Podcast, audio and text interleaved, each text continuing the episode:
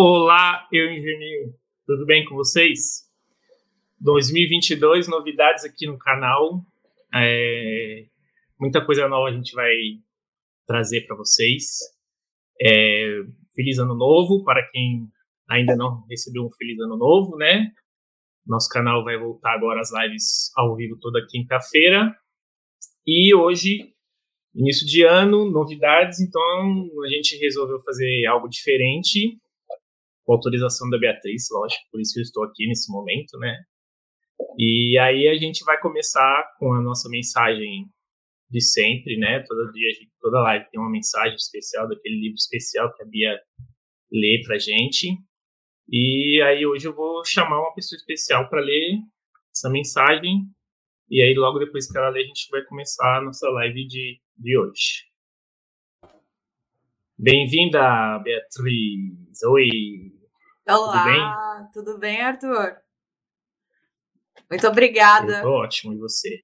Por estar fazendo aí o papel de entrevistador hoje, não é mesmo? Vamos ver se eu vou fazer direito, né? Gente, hoje a live é do Arthur, eu tô só no backstage, sou só convidada, mas vamos começar. Até com roupa.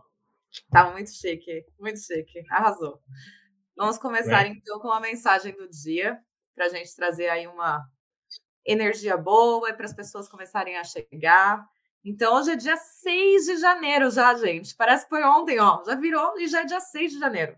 6 de janeiro de 2022, feliz ano novo para todo mundo, e vamos à nossa mensagem do dia. Nunca sinta inveja dos avanços e conquistas espirituais das outras pessoas. Entenda que você também é capaz de fazer o mesmo, mas você tem que dar o primeiro passo e não ficar somente lamentando o que a vida lhe destina. Todas as almas podem alcançar as alturas, cada alma pode entrar em contato direto comigo. Cada alma, se desejar e aceitar o fato, pode falar e andar comigo. Você deve acreditar que isso é possível e você deve querer realizar isso. Assim você certamente conseguirá. Não são necessárias muitas vidas, não é preciso nem muito tempo. Você pode mudar num piscar de olhos se você assim o desejar. Num momento, você pode estar caminhando numa velha trilha e no momento seguinte, num novo e glorioso caminho. Isso pode acontecer num instante, sem esforço de sua parte, somente com um profundo desejo, determinação, fé e crença absoluta. Por que não tentar e deixar a minha paz e o meu amor preencher e envolver você? Mensagem, mais uma vez, perfeita para as nossas conversas, sim, né? Sim. Faz bem sentido do que a gente passa por aqui, né? Até agora a gente passou com as 74 profissionais que falaram com a gente, assim. É isso, esforço, dedicação em busca do seu sonho, né? Sim. Vou dar uma boa tarde aqui para a galera que está aqui já. Ó, o Ícaro, o Lucas, Pedro, Daniel. Tem o Rai Alpha aqui, Thiago, Paula. Lucas Caires, Rony Medo Negreiros, Henrique Silva. Boa tarde a todos. Já mandou para alguém aí, de algum amigo de vocês? Manda para um amigo lá, por favor.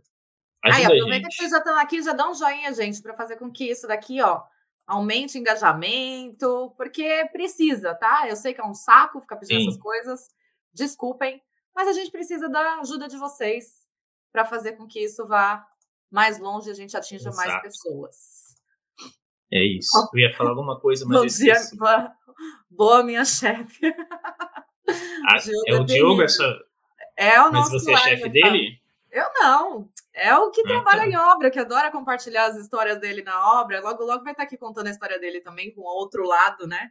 De quem está lá no dia a dia de obra. Boa noite, Di. Tem que vamos vir com tudo. É isso. Então, vamos começar, né? Qual foi a ideia, né? Como a gente sabe que tem muita gente nova aqui, que não conhece muito bem a história da nossa Will Engineer, o porquê do engenheiro, o porquê disso tudo acontecer. Então, a gente resolveu fazer o quê? A Beatriz vai explicar para mim aí. Quem é a Beatriz, Gil? Quem é? Então, hoje a gente inverteu os papéis, gente. Eu vou contar um pouquinho da minha história do Will Engineer para vocês poderem, né, estar um pouquinho mais familiarizado e Eu juro que eu tô nervosa, porque é diferente inverter papel, né? É. É diferente inverter papel. Mas então, vamos lá. Quem é Beatriz? Eu vou parar de falar porque é você que manda hoje. Vamos lá. Quem é Beatriz? Responder suas perguntas hoje, Arthur. Vamos. Para quem não me conhece, né? Eu sou de São Paulo, capital. Eu sou da Vila Matilde, Zona Leste. Corintiana, maloqueira, sofredora, graças a Deus. Eu vim para a Irlanda em fevereiro de 2016. Mas eu já trabalho com engenharia desde os meus 17 anos. Eu comecei em engenharia logo que eu entrei na faculdade, em 2005. E comecei a trabalhar no escritório de projetos junto com meu pai. Então, vem aí, né? Já da onde que veio a engenharia, como a engenharia entrou na minha vida. E trabalhei com projetos, depois fui para escritório... Depois eu fui para obra, depois eu voltei para escritório para trabalhar com parte de assistência técnica. E aí, depois de 7 anos com assistência técnica, eu resolvi vir para a Irlanda fazer intercâmbio. Tá, agora calma aí. Não chega na Irlanda ainda não. Tá bom. Mas por que engenharia civil ou engenharia que seja? Você já sabia que ia ser engenharia civil? Você gostava? Você quis? Seu pai te obrigou? Porque eu vou falar de mim. Eu quase fiz engenharia, não sei o quê. Porque eu era bom de matemática na escola, tal. Meu pai até falou, faz engenharia, você gosta. Mas eu resolvi não fazer nada e vou trabalhar primeiro, ganhar dinheiro, depois eu decido. E você, por quê? Engenharia não foi uma escolha. E, assim, é até uma luta diária, eu brinco, né? Que a engenharia é o relacionamento mais intenso que eu tenho da minha vida. Eu tinha 17 anos, não sabia o que eu queria fazer. Cheguei em casa uma bela tarde, minha matrícula para a faculdade de engenharia estava em cima da mesa. Foi realmente assim, o meu pai me matriculou na faculdade, ele falou, enquanto você não decide o que você quer, tá aqui uma opção, pelo menos é uma área que você vai ter emprego e eu posso te ajudar. Aí eu falei, por que não? Porque eu sempre gostei de matemática, eu sempre me dei bem com química, com física, apesar de, né? Eu sempre me dei bem com todas essas áreas. E aí acabou que eu entrei, fiz o vestibular, passei em 3º lugar, eu falei, meu Deus. E acabei, eu falei, bom, tá tudo fluindo para dar certo, então vou continuar. Bom. E aí comecei a trabalhar e aí eu fui me identificando, né? Com o setor de engenharia. E foi por isso que eu comecei a trabalhar com engenharia civil. Tá. Então, teve a ajuda do pai, o que é bom. Eu acho que é bom, né? Não sei, pode ser que não ache, né? Às vezes, lá atrás, você pensou, tá enchendo o meu saco, eu não quero isso, não sei o quê, mas, de certa forma, você não sabia o que fazer, você aceitou e tá aqui hoje, né? Sim. Então, tá. Aí você trabalhou bastante, você chegou em 2005, na Irlanda, 2005, não. 2005 comecei a faculdade. 2005 começou a faculdade, aí você trabalhou bastante, fez estágio, e aí foi para... Por que foi para a Irlanda? Não sei, não lembro mais. O que aconteceu? Por que você resolveu... Você tinha uma carreira sólida no Brasil, não era? Era boa, vai. Sim. Então, por que quis sair do Brasil, um emprego bom, com um salário bom e escolher a Irlanda? Ou podia ter outro país, não sei. Eu nunca pensei em sair do Brasil na minha vida. Nunca foi uma coisa assim que muitos dos que a gente já entrevistou por aqui, eles falam, meu sonho sempre foi trabalhar no exterior, morar no exterior, conhecer outro país. Eu era exatamente o contrário. Eu sempre fui muito filhinha de mamãe, mimada, embaixo da barra da saia da minha mãe. Morei com a minha mãe até antes de vir aqui para a Irlanda, com os meus pais. E eu nunca pensei em sair do país. Só que o que aconteceu? Eu estava realmente bem estruturada num emprego bom. Eu estava com minha vida profissional e pessoal totalmente encaminhada naquele padrão que a gente está acostumado do Brasil, né? Namorar, noivar, casar, ter filhinhos e fazer um puxadinho no fundo da casa dos meus pais. Era isso que eu estava fazendo naquele momento. E aí, eu sempre tive o costume, tenho até hoje, de fazer exames anuais, check-up. Em um desses check-ups, eu identifiquei que eu estava com um nódulo de tireoide, possível câncer. Quando o médico falou isso, foi aquele momento do choque de realidade que eu falei, oi? Como assim? Eu tinha 27 anos, eu falei, como assim, possível câncer, querido? E aí foi que eu identifiquei que eu podia estar com câncer, e aí eu comecei a analisar minha vida, e eu falei, gente, eu não tô feliz. Teoricamente, né? Quando a gente ouve câncer, a primeira coisa que vem na sua cabeça é, vou morrer. Não tem jeito. É assim, joga no Google e você associa com isso. E aí eu comecei a fazer uma autoanálise. Né? Aí eu comecei a fazer uma autoanálise da minha vida mesmo. E nessa época, a minha amiga, a Ju, que é minha amiga de infância, ela estava na Irlanda já há um ano fazendo intercâmbio. E ela sempre ficava, vem me visitar, você vai gostar, eu acho que vai ser legal para você, sai um pouquinho daí, vem para fazer 15 dias, você não precisa ficar aqui um ano. E eu sempre, não, imagina, vou casar daqui sei lá quantos meses, eu estou resolvendo as coisas aqui, não tenho dinheiro para isso, tal, tal, tal. Acabou que quando eu descobri dessa questão da doença, a minha vida ela mudou. Então eu terminei meu noivado, fiz a cirurgia, graças a Deus não foi um câncer, era um nódulo benigno, então foi possível remover durante a cirurgia, não teve nenhum problema. No meu pós-operatório, eu decidi que eu ia sair do país. Então, no meu pós-operatório, em casa, lá, fazendo a recuperação pós-cirúrgica, eu comprei intercâmbio, eu fiz as contas de quanto tempo eu precisava trabalhar ainda para poder ter dinheiro para vir com os 3.000 euros que precisavam. E aí eu falei, vou para Irlanda, estou indo para lá porque tem a Juliana. Comprei intercâmbio, fiz tudo, voltei do pós-operatório, pedi demissão e decidi ir para Irlanda. Então, foi assim, uma mudança radical de vida em um mês.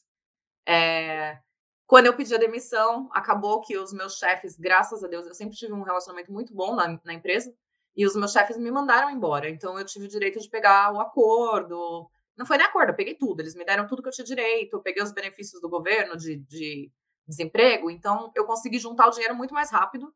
E aí, eu vim para a Irlanda em fevereiro de 2016. Aí você teve uma segurança, né? Tipo, sim, todo o trabalho que você fez, que você teve na empresa, você recebeu de volta numa questão importante, num momento importante da sua vida, decisões importantes. E agora, sobre essa questão de, um mês foi muito rápido, hein? Porque eu já fiz 2 intercâmbios. Os 2 intercâmbios eu fiquei pelo menos 1 ano, 6 meses planejando. Então, tipo...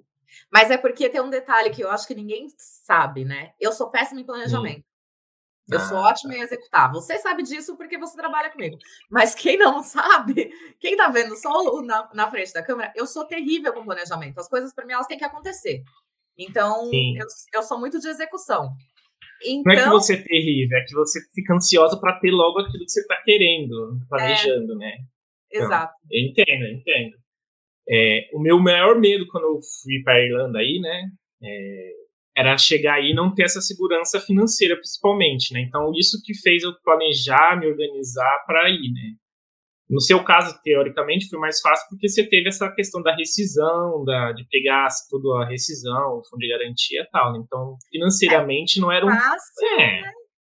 Porque, assim, eu peguei a rescisão assim. Eu tinha conta no Brasil, tinha dívida para pagar, eu quitei tudo que eu tinha de dívida no Brasil, certo. Eu tentei deixar tudo zerado. Eu realmente estava fazendo um puxadinho nos fundos da casa dos meus pais. Então, eu estava no meio de uma construção ali. E aí, eu tive que pagar essas coisas, né? Deixar meio que acertada para não ficar tão bagunçado. Então, o dinheiro que veio, eles... Acho que na época eu trouxe 4.000 e pouco euros, 4.200 ou coisa assim. E o resto ficou tudo no Brasil, que tá dívida. Certo, entendi.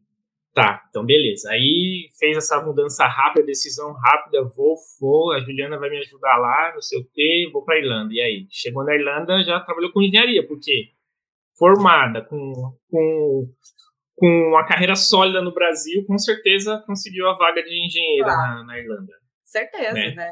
Até porque é tão simples. Só que não. Né? Nada, eu vim para a Irlanda, o meu nível de inglês no Brasil, ele era de intermediário a avançado, no Brasil. A hora que eu cheguei na imigração, eu descobri que o meu nível de inglês era básico, que eu estava ali no elementary, porque a hora que o cara perguntou aonde que eu consegui dinheiro para estar na Irlanda, eu não sabia responder. E sou mulher, solteira, não tinha nada que me prendia no país, né? No Brasil mais. Rolou aquele preconceito, né? Que existe com mulheres brasileiras, solteiras, sozinhas, com mais de 20 anos nas costas. Então, eu senti que rolou um preconceito da questão do tipo, da onde veio o seu dinheiro?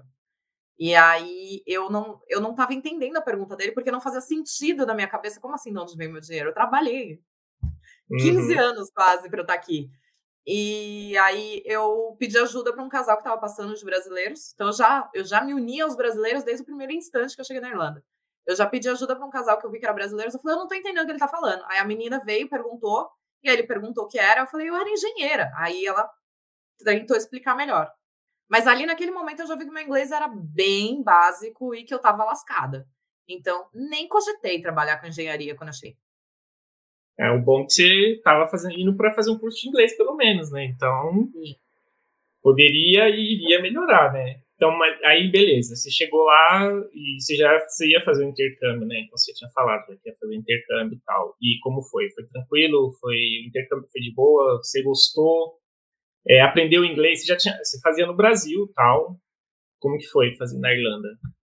Quando eu cheguei para fazer o inglês, eu fui classificada como pre-intermediate, que é quase o nível de inglês que a maioria de nós, quando chega aqui na Irlanda, pega. Uhum. E foi muito bom. Eu sou suspeita. Eu adoro a fase intercâmbio. Eu acho que esse processo do intercâmbio, ele faz com que a gente amadureça de uma maneira muito intensa e muito rápido. Então, assim, eu vim para ficar 7 meses na Irlanda só. E eu fiz o intercâmbio e durante o intercâmbio, eu tive oportunidade de viver experiências diferentes na minha vida. Então, eu trabalhei com todas as áreas que vocês puderem imaginar. Eu comecei trabalhando como babá, depois eu fui faxineira, depois eu fui camareira, fui garçonete, trabalhei de kitchen porter. Quem está aqui na Irlanda sabe que é um trabalho pesado. Tudo que tinha de oportunidade para trabalhar, eu trabalhava. E, para mim, isso foi ótimo, porque me fez amadurecer como pessoa. Então, eu sempre falo, quando alguém me pergunta, eu falo, olha, se você tiver a oportunidade de fazer o intercâmbio, faça, porque o intercâmbio faz com que você tenha essa evolução, né? Esse amadurecimento pessoal, que quando você vem para trabalhar, você já entra na rotina que você está na rotina do Brasil. Então, você não tem a mesma visão de mundo. Acaba que é diferente. Então, o intercâmbio, para mim, foi essencial.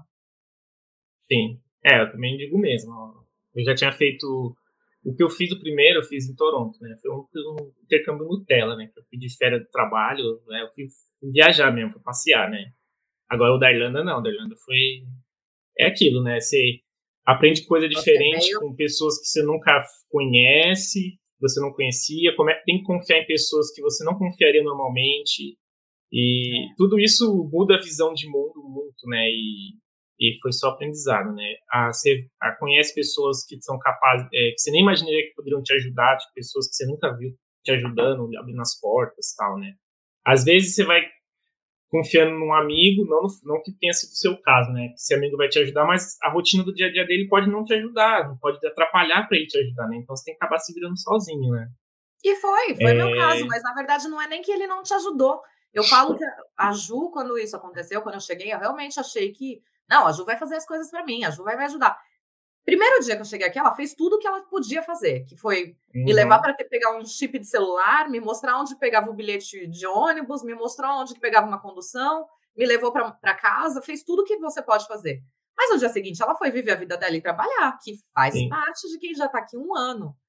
E aí eu fiquei meio assim, eu falei, nossa, mas ela não vai comigo fazer isso, ela não vai comigo fazer aquilo. Mas isso daí, na verdade, é a melhor coisa que pode acontecer com qualquer um. Porque é o empurrão, entendeu? É tipo, ó, voa, tá? Te ensinei o caminho, agora você voa, não vou te levar, não. Então, vai acontecer com qualquer pessoa que chegar aqui, tem uma pessoa já há mais tempo. Só que, ao mesmo tempo, o que aconteceu? Eu conheci pessoas que chegaram junto comigo e estavam no mesmo ritmo. E essas pessoas são minhas amigas até hoje. Que eu acho que são com quem a gente faz o primeiro contato, são os que a gente vira, assim, os mais próximos, né? Então, a gente passou pelos perrengues juntos na época. E aí ficou a amizade. Sim, rola a sintonia, né? Porque são os mesmos problemas de forma diferente e tal, e rola. Beleza, você falou ainda há pouco aí que você ia fazer só 7 meses de intercâmbio, né? Do curso e tal. Foram só 7 meses? Como foi? Não. Eram 7 meses, ia voltar pro Brasil, já tinha passagem, estava tudo certo. Aí aconteceram uns problemas particulares que fizeram com que eu ficasse mais um período. Aí eu renovei mais um período de inglês. Falei, não, tá bom, vou ficar mais 8 meses, 1 ano e meio. Aí fiquei mais 1 ano e meio, comecei a trabalhar. Como o inglês foi melhorando, os empregos iam mudando. E aí eu comecei a trabalhar como vendedora numa loja de produtos eróticos, para quem não sabe, esse meu outro lado, que era maravilhoso, me diverti horrores lá. comecei a trabalhar nessa loja e aí foi que o inglês melhorou mais ainda, porque eu tinha contato direto com o cliente o tempo todo, então batia papo com as pessoas, falava muito e trabalhando e fazendo inglês. E então fiz o segundo período e ia voltar para o Brasil. Aí a Irlanda não deixa eu ir embora. Eu tento ir embora, mas a Irlanda não me deixa sair daqui. Ia voltar para o Brasil. Quando eu comecei a me programar para voltar para o Brasil, eu consegui um estágio num escritório de arquitetura. Até teve gente que mandou perguntar, como que consegue estágio? Eu consegui um estágio assim, eu me ofereci voluntariamente para trabalhar nos escritórios que eu achei no Google na época. E eu consegui um estágio no escritório de arquitetura para ficar do período de abril a julho, que era quando eu ia voltar para o Brasil. E aí, nesse período... Mas deixa eu fazer uma pergunta. Por que você resolveu fazer essa pesquisa aí? Porque você ia embora mesmo, então mas por que eu vou trabalhar? Justamente que eu ia embora, porque eu pensei assim, ainda com a nossa mentalidade Brasil, né?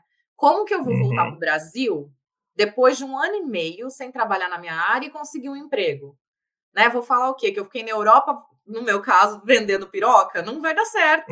Então, eu falei, eu preciso conseguir uma oportunidade na área de engenharia, nem que seja só para falar, não, trabalhei na Europa, né? Então, Foi aí que eu comecei a pesquisar. Eu falei, não, alguma coisa, 2, 3 meses, só para poder falar que eu tive experiência aqui, porque eu acreditava que isso ia ajudar a me recolocar no mercado de trabalho do Brasil.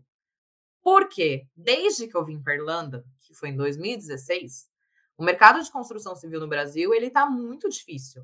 Né? Então, quando eu decidi que eu ia voltar para o Brasil, eu falei, não, preciso pelo menos ter um estágio voluntário, qualquer coisa só para falar, não, tive uma experiência por lá, voltei a trabalhar na minha área. E também o que aconteceu foi, quando eu estava com 1 ano aqui de Irlanda, eu fui para o Brasil de férias. E aí, lembra do chefe que me mandou embora e com direito a tudo? Fui almoçar com eles. E durante o almoço ele virou para mim e perguntou, ele falou, e como que tá a engenharia lá? Aí eu falei, não sei, eu trabalho vendendo piroca, não sei como tá a engenharia. E aí ele ficou muito bravo comigo, porque ele falou assim, você tem tanto potencial, por que você tá desperdiçando isso? Em inglês você já tem. Aí eu ficava, tá, coloquei o rabinho no meio das pernas e falei, quando eu voltar eu vou ver o que eu consigo, vou tentar alguma coisa só para não voltar sem nada, porque na minha cabeça eu já tava, vou voltar, vou pedir emprego para ele de volta, sabe? Tudo assim, meio que... programado. Então, eu defini realmente fazer um estágio, alguma coisa aqui, só para quando voltasse para o Brasil eu poder falar, não, trabalhei na engenharia lá também. Só. Não é porque eu queria ficar aqui. Não estava buscando um visto de trabalho, nada disso. Eu estava determinada que eu ia voltar para o Brasil. Certo. Mas e aí você, foi fácil pesquisar, procurar, você conseguiu rápido, alguma informação para alguma indicação, sei lá. Não, isso foi em 2017. Eu não sabia nada, não conhecia nada. A primeira pessoa que eu tive contato que era engenheiro brasileiro aqui na Irlanda foi o Eric, do Engenheiros Talks, que é engenheiro eletricista, né? Então, assim, também não era a minha área, ele trabalhava numa área diferente. Eu comecei quando eu falei, não, vou começar a interagir com esse mundo de novo. Aí que eu descobri que o Engineers Ireland existia. Fui numa palestra lá que teve para brasileiros, e aí conheci o engenheiro Eric, e aí que eu comecei a ver o mundo, mas mesmo assim não era tão simples de achar informação, eu só conheci o Eric, meses depois eu fui conhecer um outro engenheiro, que é o engenheiro André Massaneira, se eu não me engano é esse o sobrenome dele, que já veio aqui no canal, já contou a história dele aqui pra gente, e foram os 2 únicos engenheiros que eu tive contato na época, e ainda assim, não era uma coisa que você achava informação. Era muito difícil. Então, eu estava totalmente perdida. O que eu fiz foi realmente pegar o Google e eu comecei a escrever no Google. Civil Engineer. AutoCAD. Escritório de projetos. E eu não sabia nem escrever direito. Eu escrevia realmente Project Office, sabe? Umas coisas assim. Aí, mandei currículo para sei lá quantas empresas. Eu devo ter mandado umas 300. Um currículo... meu, do Brasil, traduzido no inglês meia boca, totalmente fora do padrão europeu. Foi no tradutor, mas a única coisa que eu fiz de diferente foi eu traduzi no tradutor e levei para a escola para o meu professor olhar. Então, meu professor ainda deu uma melhoradinha ali nos erros de inglês e tal. Mas não estava no padrão que a gente usa hoje, né? No padrão que a gente sabe que é o padrão europeu. não tinha as informações que eles realmente gostam de ter. Assim, meu currículo, ele era uma vergonha. Tanto que eu mandei para, sei lá, acho que umas 300 empresas, sem brincadeira, tá? E eu recebi 2 retornos. Só. Me oferecendo para trabalhar de graça, tá? Não tava nem pedindo dinheiro. Eu tava me dispondo a trabalhar de graça. E ainda assim... É, você queria... No e-mail você informou que queria trabalhar voluntariamente. Sim.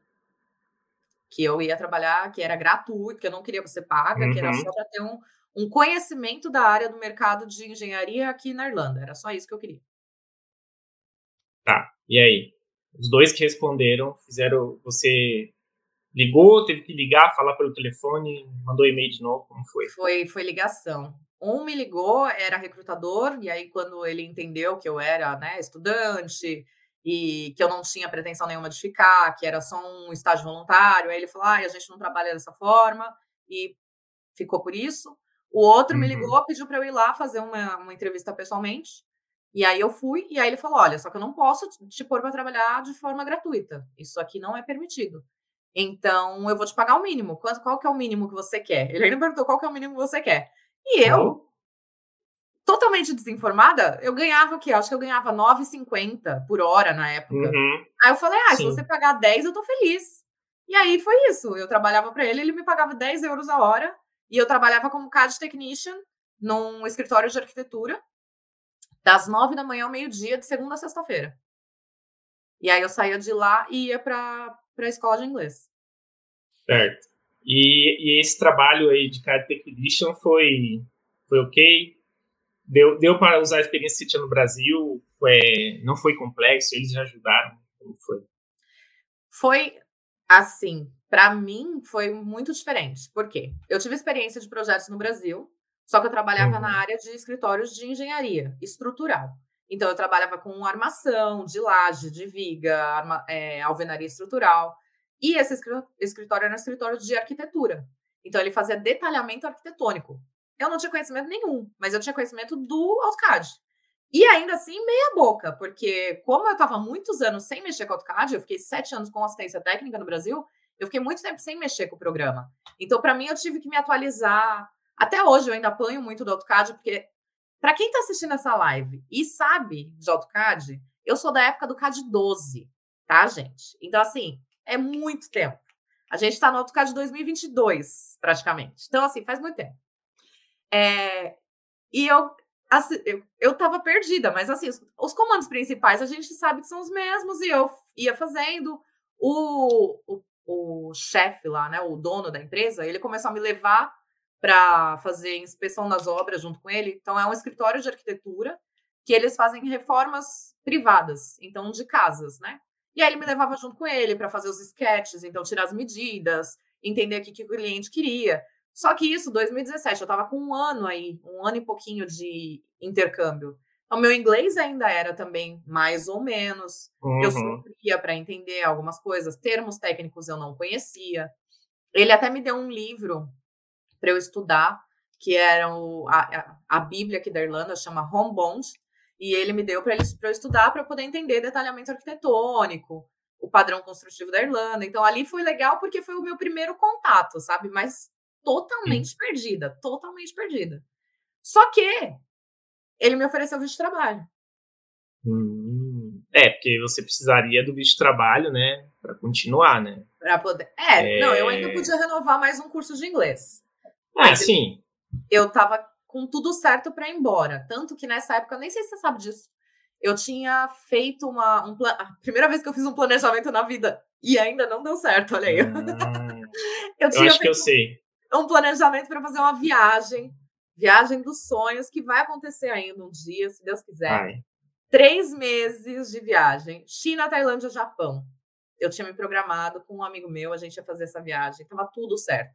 Então, eu não queria realmente ter nenhum vínculo aqui, porque eu ia viajar, ia fazer, né, esse meu momento comer, rezar e amar. E acabou que ele ofereceu o visto de trabalho. Aí eu falei, bom, visto de trabalho na Irlanda, ou vou lá fazer minha meditação, né, alinhar meus chakras e viajar pela Ásia.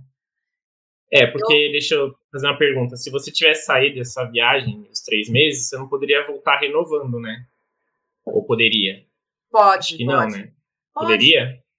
Pode, porque eu acho que eu só ia ter que fazer todo o processo como se fosse um processo novo. Se eu não me engano, essa seria só a diferença. Eu teria que entrar, comprovar os 3 mil euros de novo, mas eu ainda teria o direito de renovar a última vez, sim. É, mas eu não queria, eu estava definida que eu estava voltando para o Brasil, estava tudo esquematizado para voltar para o Brasil. Mas aí ele surgiu com essa oportunidade, ele falou, não, então vê como funciona para eu te dar um visto. Na época eu não sabia nem o que era visto de trabalho, não sabia os tipos de vistos que existiam. Quando ele falou isso, eu só falei, ah, tá bom, eu vou separar meus documentos, que eu achava que era só o meu passaporte e o BPS, né? E aí ele foi pesquisar. Engenharia não estava na lista de critical skills ainda, muito pelo contrário, estava totalmente fora. E quando ele descobriu como funcionava o processo, que aí teoricamente teria que ser o general employment, que era um outro tipo de visto, o trabalho que ia dar, que tem que colocar no jornal, tem que esperar não sei quantos dias e tudo mais, ele me convidou para conversar e ele falou, olha, não vai dar para aplicar para o visto para você, muito obrigado, você não precisa mais voltar. E aí, isso foi uma semana antes da data da viagem, e eu também não podia mais viajar, porque eu não tinha tirado o visto. Sim. Aí perdi a viagem, perdi o emprego, perdi a casa que eu morava, na mesma semana também a casa que eu morava foi vendida, aconteceu várias coisas. Essa foi a pior parte, assim, do perrengue, assim, dos tempos de Irlanda, acho. Foi. Essa foi a pior parte, porque assim, como eu achei que eu realmente ia conseguir o trabalho e o visto, eu abri mão da viagem, então eu perdi o dinheiro que eu tinha gasto com a viagem. Eu morava numa casa com alguns outros amigos que o nosso aluguel era muito barato. E essa casa foi vendida, só que não tinha contrato. Alguns erros que a gente comete conforme está no intercâmbio, né? Não tinha contrato a casa. Então o landlord falou, ó, vendemos a casa, vocês têm que sair em 10 dias. 10 dias para você achar uma casa na Irlanda, por um valor razoável, que na época eu pagava de aluguel 180 euros, não existia mais esse tipo de vaga, sabe? Então, assim, eu perdi o dinheiro da viagem, eu perdi a casa, eu perdi o emprego. Quando eu vi, eu estava literalmente dormindo de favor na casa dos meus amigos, no chão do quarto de um casal de amigo meu, e trabalhando de tudo que vocês imaginarem, fazendo faxina na casa de amigo, para poder, porque eles queriam me emprestar dinheiro e eu não queria aceitar, porque aí veio o lado orgulhoso ainda, né? Que todo mundo tem. Eu falava, não, vou trabalhar. Aí os meus amigos falavam, então vem fazer um cleaner aqui em casa. Aí eu comecei a fazer cleaner na casa dos meus amigos para eles me darem dinheiro para poder juntar a grana, para poder me restabelecer e pagar. Tanto a renovação, quanto uma casa nova, com depósito, com tudo. Então, o pouco dinheiro que eu tinha guardado, que teoricamente seria para viagem, eu usei para pagar a renovação. Só que renovação aqui, na época, estava 2.000, 2.100. euros, não tinha todo o dinheiro junto, né? Aí foi a pior fase, foi a pior fase. E não tem parcelamento, né? É à vista, né? À vista é transferência bancária, né? Então, não tem parcelamento e aluguel de casa é aluguel mais depósito, né? E isso, acho que na época o mais barato que eu achei foi 450. Então, eu precisava de mais 900 euros para poder dar de cara, além de pagar as contas daqui, do Brasil, né, que eu sempre ajudo meus pais lá, então, assim, foi a pior época, com certeza. Beleza, e ainda tava naquela deprê que bateu de ter perdido a viagem, né? E meu amigo viajando. Ah, seu amigo foi, essa parte eu não lembrava. Ele foi. Ah. Foi, mandava vlog, fez vídeo. É isso. Ele foi. Aí é isso que eu ia falar, ainda ficou tirando onda ainda, tá certo, né, fazer o quê, né? Não tinha o que fazer, né? Ele foi. Aí, beleza. Então, passou esse perrengue, renovou, voltou a estudar inglês. Voltei para inglês de novo, pela última vez. E agora era o último semestre, né? Os últimos 8 meses de estudo de inglês, de intercâmbio, e aí teria que ser... Aí não tem jeito, agora é o momento decisivo mesmo, né? Não, ou, sei lá, eu vejo muita gente mudando para outro país da Europa, normalmente vai para Portugal, que é mais fácil, porque é brasileiro e tal. Vamos dizer que, beleza, passou o curso, chegou lá no final desses últimos 6, 8 meses aí, e aí, como foi? O que aconteceu? Nesse meio tempo, eu estava com um processo de cidadania em andamento, cidadania italiana, né? Um processo judicial. Então, quando eu renovei pela última vez, eu fiz as contas aqui na minha cabeça e eu falei, bom, a cidadania teoricamente estava agendada para março e eu tinha renovado em julho, então ia dar os 8 meses até a cidadania sair. Eu falei, bom, renovo pela última vez, vou tirar minha cidadania europeia, tô feita, não preciso mais me preocupar. E aí foi isso, então eu continuei estudando inglês, não queria saber muito da engenharia ainda, continuei trabalhando na loja, só que aí no final do ano de dezembro desse ano de 2017 foi quando eu comecei a pesquisar realmente, porque quando eu perdi a oportunidade por falta de informação com relação visto, com relação processo, né, para você poder ter o visto de trabalho e tudo, eu peguei e eu fiz uma pesquisa para entender como que era aqui no mercado. Aí eu fiz consultoria, eu troquei, arrumei o meu currículo, fiz no padrão europeu, eu comecei a tentar interagir mais com o público, né, de engenharia, e foi que eu comecei a seguir realmente o canal do Eric. E mesmo assim não tinha muita informação, né, então eu ainda estava meio perdida. Mas comecei a usar LinkedIn, LinkedIn era uma coisa que eu nunca tinha usado, ele era totalmente perdido. Então, em dezembro de 2017 foi quando eu realmente comecei a pesquisar como que funcionava, para vai que, né, eu consigo minha cidadania e eu posso trabalhar como engenheira. E aí, no começo do ano de 2018, mudaram a data da audiência e a minha audiência foi mudada para 2019. Então, ia ser um ano depois. Aí sim que eu fiquei totalmente sem opção. Porque eu não podia mais renovar inglês, eu não queria fazer faculdade de business, porque, teoricamente, ia ser a única que eu ia conseguir pagar. Um mestrado, doutorado de engenharia civil é muito caro para quem está trabalhando com salário mínimo, né? Ficava muito difícil de conseguir. E aí... Uns 8 mil, não é? 8, 10 mil euros, né? Anual, né? De 10 a 15, dependendo da faculdade. Porque 8 mil é o europeu, né? Eu não era europeu. E é isso, verdade. E só porque é europeu. De valor para europeu e não europeu. Aí foi quando eu falei, não, agora ou eu consigo um emprego na área de engenharia para conseguir um visto, ou eu vou ter que ir embora. E aí, como eu já estava fazendo essa questão de currículo, LinkedIn e tudo mais, aí eu falei, não, agora dá para tentar. E aí que eu comecei realmente a usar o LinkedIn a meu favor e aplicar para as vagas de trabalho dentro do perfil, né? Que era o meu, que é essa questão de assistência técnica, de controle de qualidade, planejamento. Tá vendo? Eu não sei planejar minha vida, mas eu faço planejamento de obra.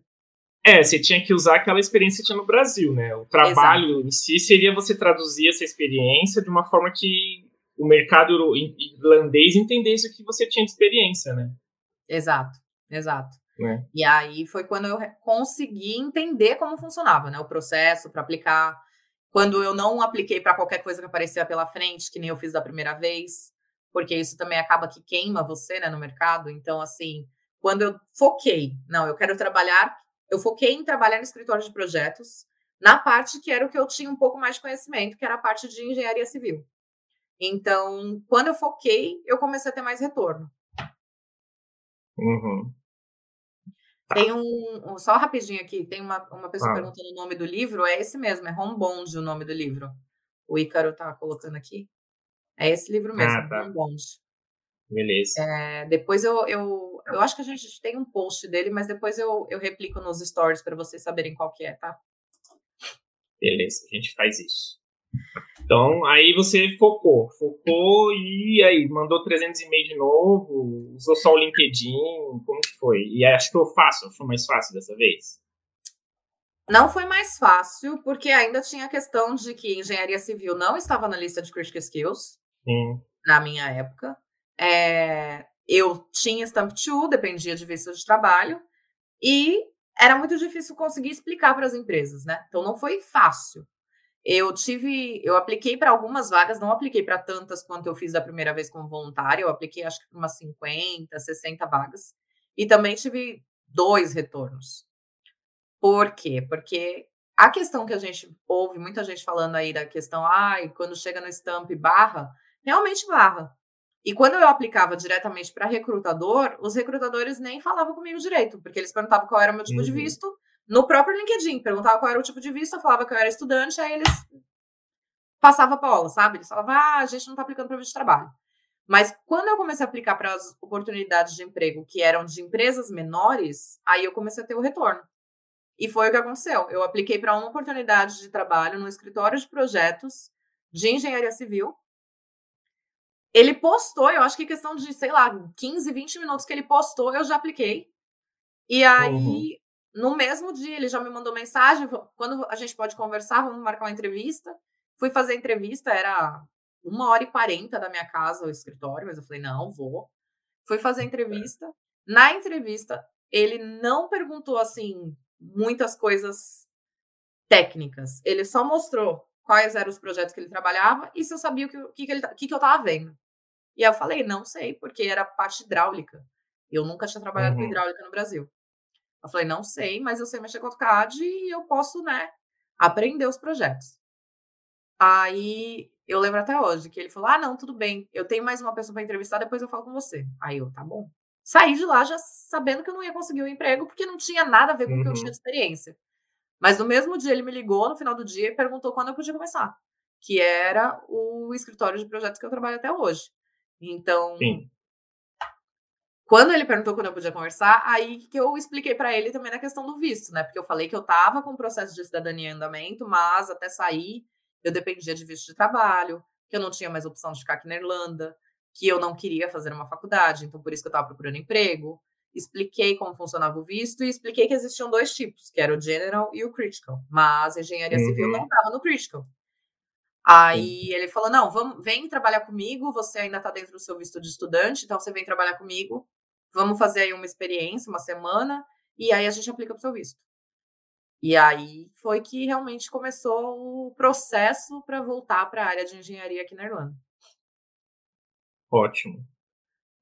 Aplicar para o visto é uma coisa que é muito importante, porque quem não tem a cidadania consegue trabalhar fora.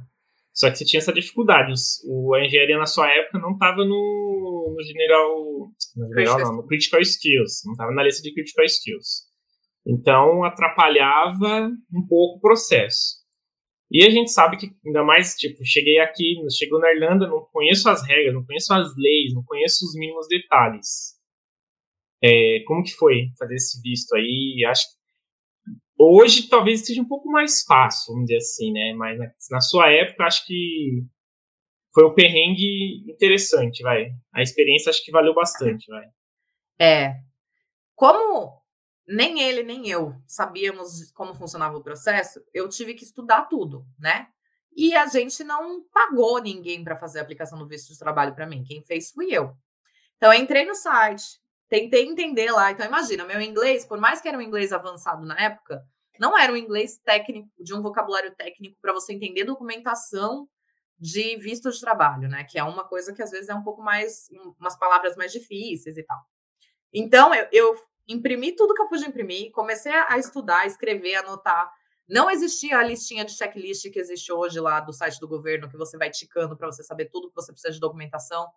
Então, preenchi o formulário, mostrava para ele, aí ele olhava rapidinho, fazia lá as observações que precisava fazer e a gente aplicou para o visto. Mas eu comecei a trabalhar com ele dia 2, 3 de abril, alguma coisa assim. Eu fui aplicar para o visto dia 19, então eu demorei aí uns 15 dias só para poder entender todo o processo, como funcionava, tá com todas as documentações certinhas para aplicar. Aplicamos para o visto, ele pagou a taxa lá de €1.000 e aí ficamos. Não, de 4 a 12 semanas vai sair o resultado. Passaram-se 12 semanas, veio uma carta de reclusa, falando que a minha aplicação estava faltando informação, estava faltando documento. Aí, vai lá, você tem 28 dias para responder ou é automaticamente cancelado, né? E eles devolvem 90% do valor que você pagou. O meu chefe, ele é uma pessoa muito enrolada. Ele é maravilhoso, mas ele é enrolado. E eu falava para ele, preciso desse documento para poder mandar para aplicar.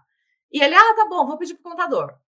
Me enrolava. Eu sei que eu fui conseguir esse documento no, 26º dia. Porque eu já tava pirando, eu falei, pelo amor de Deus, se você não me der isso aqui, eu vou ter que voltar pro Brasil. Então eu fui conseguir o documento lá pro 26º dia.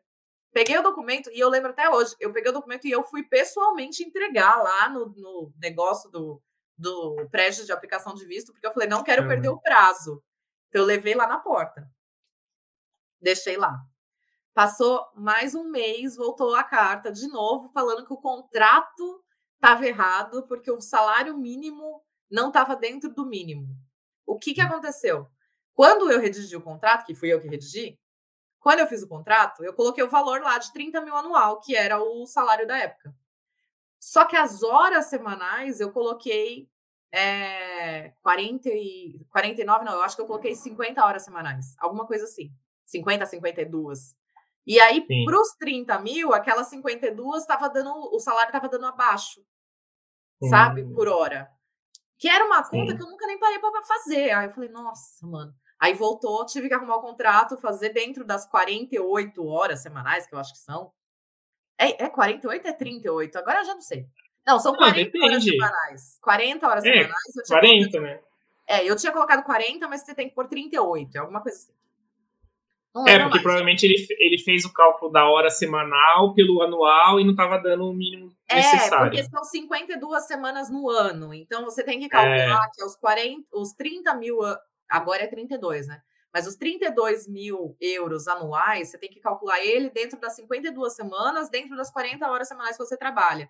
Então, quando faz as contas, que tira lá a porcentagem e tudo mais, não pode ficar menos do que os 32 mil. E aí, quando eles fizeram as contas lá, tava dando menos que os 30, que era na minha época. E aí, voltou também. A mesma coisa. Até eu conseguir que ele assinasse o contrato atualizado, foi em cima do tacho ali. E nesse período, meu visto de estudante já tinha acabado. Eu já tinha ido na imigração pegar uma extensão de visto, que na época eles davam, hoje eles não dão mais. E aí já estava acabando de novo a extensão. Então eu já estava pirando, porque eu falava, gente, meu visto acabou, não tenho mais extensão, vou voltar na imigração. Voltei na imigração para pedir uma segunda extensão. A mulher me mandou embora. Ela falou, olha, você tem que se retirar do país e você só pode voltar quando o seu visto estiver aprovado. Aí eu falei, oi? Como assim vou sair do país? Eu vou para onde? Ela, não, você tem que aguardar o visto fora do país. Você não pode estar aqui, você está ilegal. Aí eu fiquei desesperada. Eu tava... Nossa, eu lembro como se fosse ontem. Eu saí daquela imigração chorando, com a certeza de que ia passar alguém na porta da minha casa e me deportar. Sabe? Porque eles iam me buscar lá e me levar embora. Ia sair algemada, né? Eu achei que ia ser nesse nível.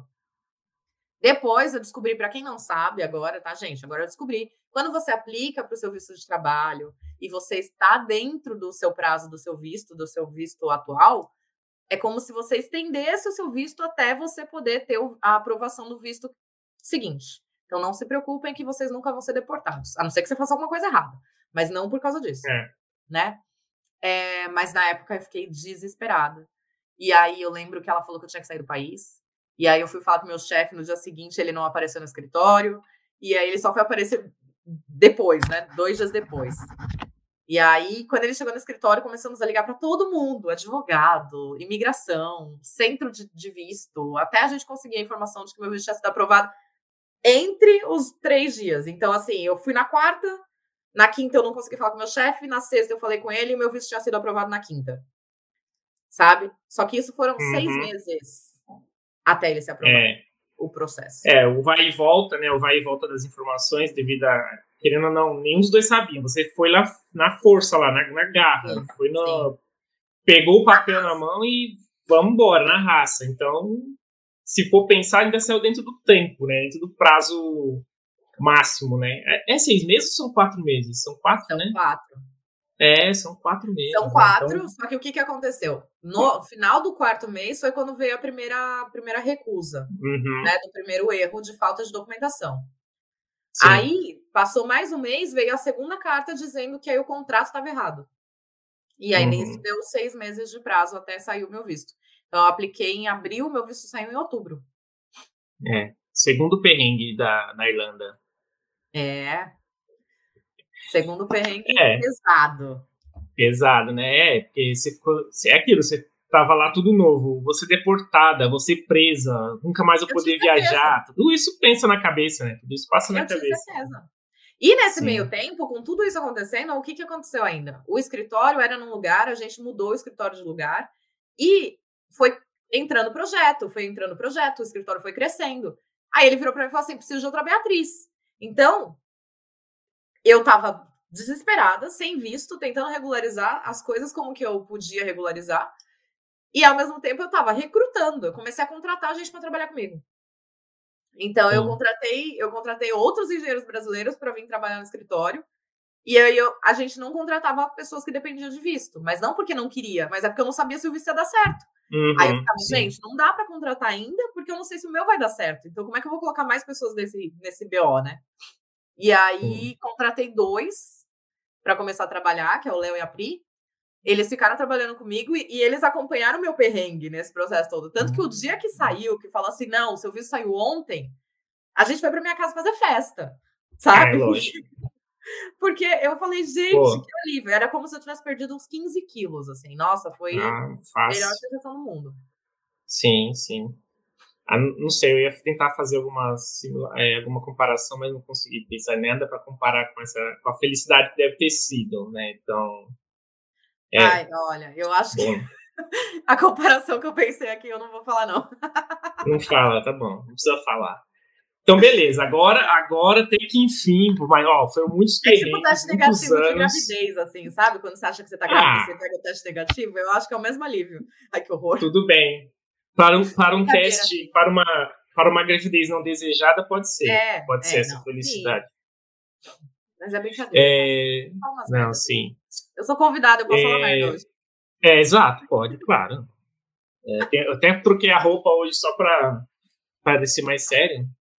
Né? Então, aí, beleza, agora eu quase perdeu viagem, quase perdeu casa, quase desistiu de fazer intercâmbio. Quase não, perdi tudo isso aí mesmo, perdi a viagem.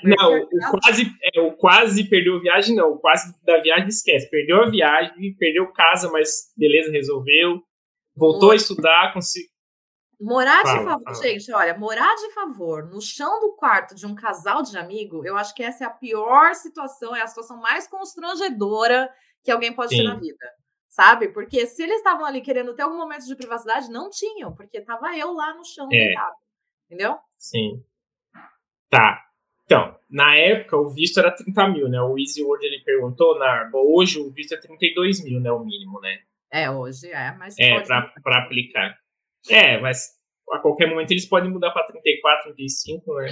Tem que acompanhar a imigração, né? Tá? Quando você for aplicar para qualquer coisa, você aplica, olha no site da imigração que lá fala certinho qual que é o mínimo do salário. 32 mil hoje, anuais, tá, gente? Anuais, não é salário mensal, não. Eu acho que não tem relação de horas, né? É só o valor anual, né? É trabalho full-time, né? Então, full-time são... 8 horas semanais, né? Sim, se quiser pagar mais, pode. O mínimo é os 32, né?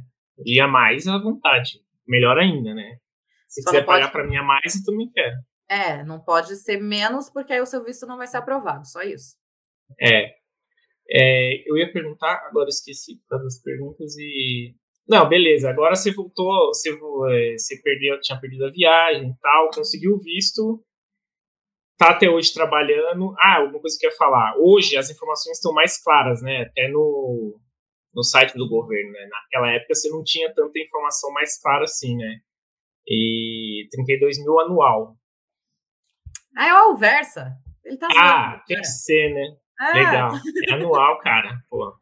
Tá zoando, cara. Vai que tem gente que ganha mensal. Sei lá, né? Alguém pode ganhar, né? Não a gente, mas alguém pode. Então, vamos fazer uma pergunta. Sim, né? Vamos mudar um pouco do assunto.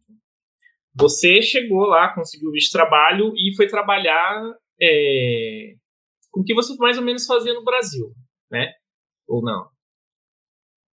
Não. Não, então explica, vai. Já que não era, explica, por favor. A única coisa que eu já tinha feito no Brasil era usar a ferramenta de AutoCAD. Só isso, né? Tá. Que é o software que usa no escritório para fazer os projetos. Mas a minha experiência no Brasil e a experiência que eu estou tendo hoje com engenharia na Irlanda são completamente diferentes. O escritório que eu trabalho, trabalha com projetos estruturais, de fundação para baixo, projetos hidráulicos, Para cima também, né? A parte que envolve de estrutura para cima também. Projetos hidráulicos, pavimentação, e a gente faz acompanhamento da obra dessa parte. No Brasil, os meus últimos 7 anos de experiência eram pós-obra. Então, era a obra estava pronta e eu só ia lá fazer o acompanhamento do pós-entrega. Então, quando você compra um apartamento no Brasil, você tem um prazo de garantia. Se tem algum problema, aí a construtora tem que ir lá fazer uma inspeção, identificar o problema, ver se é um problema construtivo ou se foi um problema causado e resolver. Então, era isso que eu fazia no Brasil. É esse atendimento. É só atendimento de problema. Em nenhum momento do dia você tá assim, ai, como meu dia é lindo, vim aqui só para olhar o seu apartamento todo moderno e luxuoso. Não, é só estourou um cano num apartamento que custava 3 milhões e alagou o quarto da mulher, sabe? Umas coisas assim. Sim. Então, era isso que eu fazia no Brasil. Então, eram mundos completamente diferentes. Hoje eu faço inspeção em obra. Então, o escritório de projetos que eu trabalho, a gente executa o projeto e vai na obra para fiscalizar, para verificar se está conforme o que a gente desenhou. Entendeu? Sim, sim. Então, o seu escritório desenha. Sim. Seu escritório desenha o projeto inteiro ou só as fundações? Tudo que envolve estrutura e hidráulica. Tá. Então, toda a parte de estrutura e hidráulica. Não é o projeto inteiro, porque aí tem a parte arquitetônica, tem a parte de mecânica e elétrica, que são empresas separadas. Tem a parte de quando a obra é de estrutura de madeira, então tem a empresa que faz as estruturas de madeiras, eles fazem o detalhamento deles. Então, cada setor é um escritório. Certo. E, então, esse é o seu dia a dia. Seria como se fosse uma fiscalização, né? É uma fiscalização, né? Você não é uma fiscalização governamental, né? Mas você está fiscalizando a execução de uma obra, né? Eu sou a que faz a parte de fiscalização pro escritório, né? E aí os outros que trabalham comigo, eles fazem a parte de projetos, de desenho, de execução... Execução não, né? Qual que é a palavra certa? Drawings. Desenho. Desenhar, né? Desenho do projeto, né? A responsabilidade de fiscalização de vocês termina quando a estrutura está finalizada? A gente é responsável técnico por aquela estrutura, então até o prazo de garantia, que eu acho que aqui na Irlanda são 10 anos, também é responsabilidade do escritório de projetos. Certo. Então, até desde aquele começo lá, em 2018, você tem a mesma rotina dentro ali da questão da fiscalização tal de obras. Não. Quando eu comecei só com projetos, porque eu também não tinha inglês, né, para ir numa obra. Sim. Eu não tinha conhecimento técnico nenhum. Então, eu comecei só com projetos, aí com o passar dos meses, meu chefe começou a me levar nas obras junto. Como ele viu que eu sou tagarela e eu falo demais, aí ele viu que eu tinha esse lado comunicativo. Então, ele aproveitou isso, né? Aí ele me levava nas obras, me mostrava o que eram as inspeções. Eu comecei fazendo inspeção só de fundação, aí depois eu comecei a fazer a inspeção de parte de drenagem, né, de instalações hidráulicas. Hoje eu já faço de tudo, então tanto a parte de fundação, laje de piso, estrutura de telhado, parte de instalações hidráulicas, eu faço todo o acompanhamento. Mas isso daí foi step by step, até eu ir aprendendo. Então, quando eu estava mais confortável com a parte de fundação, aí ele começou a me mostrar o próximo passo. Enquanto isso, era eu e ele nas obras o tempo todo. Legal, porque aí também você tinha que aprender a diferença das regras de construção, né, os processos construtivos em diferença do Brasil com a Irlanda, né? Exato. Então, você foi aprendendo isso enquanto ele... E o bom é isso também, né? Ele estava com vontade de te ensinar, né? E te abraçou um paizão, né? Eu vejo assim, não só o meu chefe, né? Eu vejo que o pessoal aqui da Irlanda, quando eles veem que a gente tem interesse de aprender... Eles estão super dispostos a ensinar. E brasileiro tem um plus. A gente tem muito conhecimento, né? A gente tem muito conhecimento.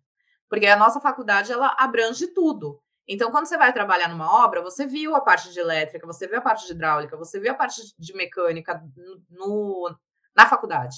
Então, você tem uma noção. Mesmo que não seja a sua especialização, você tem noção. E eles não. Ou eles estudam só civil, ou eles estudam só estrutural, ou eles estudam só hidráulica. Então, acaba que a gente tem essa vantagem aí.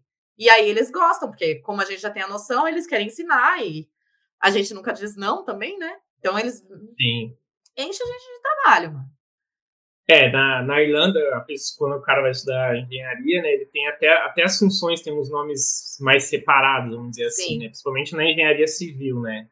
Sim. E no Brasil tem essa facilidade de você aprender muita coisa, quando você chegar aí na Irlanda, você tá com uns 3, 4 faculdades, entre aspas, né, diferentes, que facilita ali na hora de ser o diferencial, né, do profissional, né?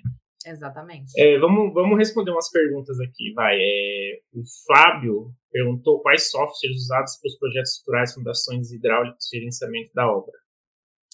Estruturais que o pessoal usa lá no escritório, eles usam Tecla, Robot da Autodesk, acho que é, do Revit, né, que é parceiro, e que mais que a Pri usa...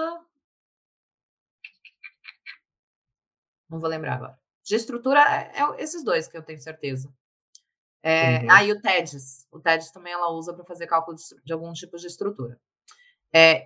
Hidráulico, a gente usa tanto o microdrainage quanto o causeway.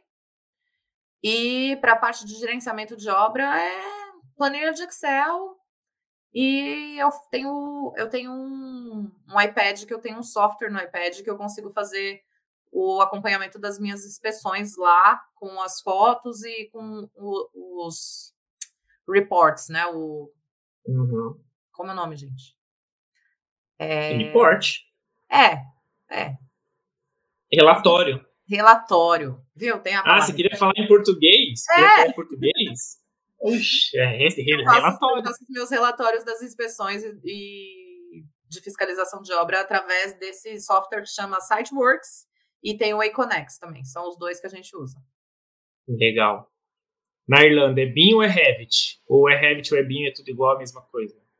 Então, BIM não é software, né? O BIM, ele é uma metodologia. E essa metodologia usa alguns softwares para que eles se conversem entre eles. Então, o Revit está bombando, sim. O BIM, ele está sendo implementado em muitas empresas, né? Inclusive na minha. E, então, quem tem conhecimento de gerenciamento, né, BIM, e quem tem conhecimento de Revit, desses softwares que se falam, né, usando essa metodologia, com certeza consegue muita oportunidade de emprego. E tá faltando. O BIM é a metodologia e tem os softwares. O Revit é um desses softwares. Né? Exato. E aí tem vários outros que até hoje eu só ouvi falar de Revit, mas deve ter com certeza outros. Eles meio que, assim, o Revit é como se ele fosse um pai, né? Porque o Revit, a gente tem uma live até que o menino deu uma aula de Revit pra gente, que foi com o Fernando. O Revit, ele é um software onde você coloca todas as informações que você precisa dentro dele, e aí você gera o projeto, né? Então, assim, se você não sabe usar o Revit da melhor maneira possível, você não vai conseguir tirar todas esses benefícios que ele tem. O Lucas falou que tem o ArchiCAD também. Agora eu não sei se é pelo BIM ou se é outra coisa. Mas o Fernando, né, falou de... O Fernando que era BIM Modelist, né? Isso. Ele falou de Revit, né? Ele falou do BIM, na verdade, mais do Revit, né? Sim. Tá.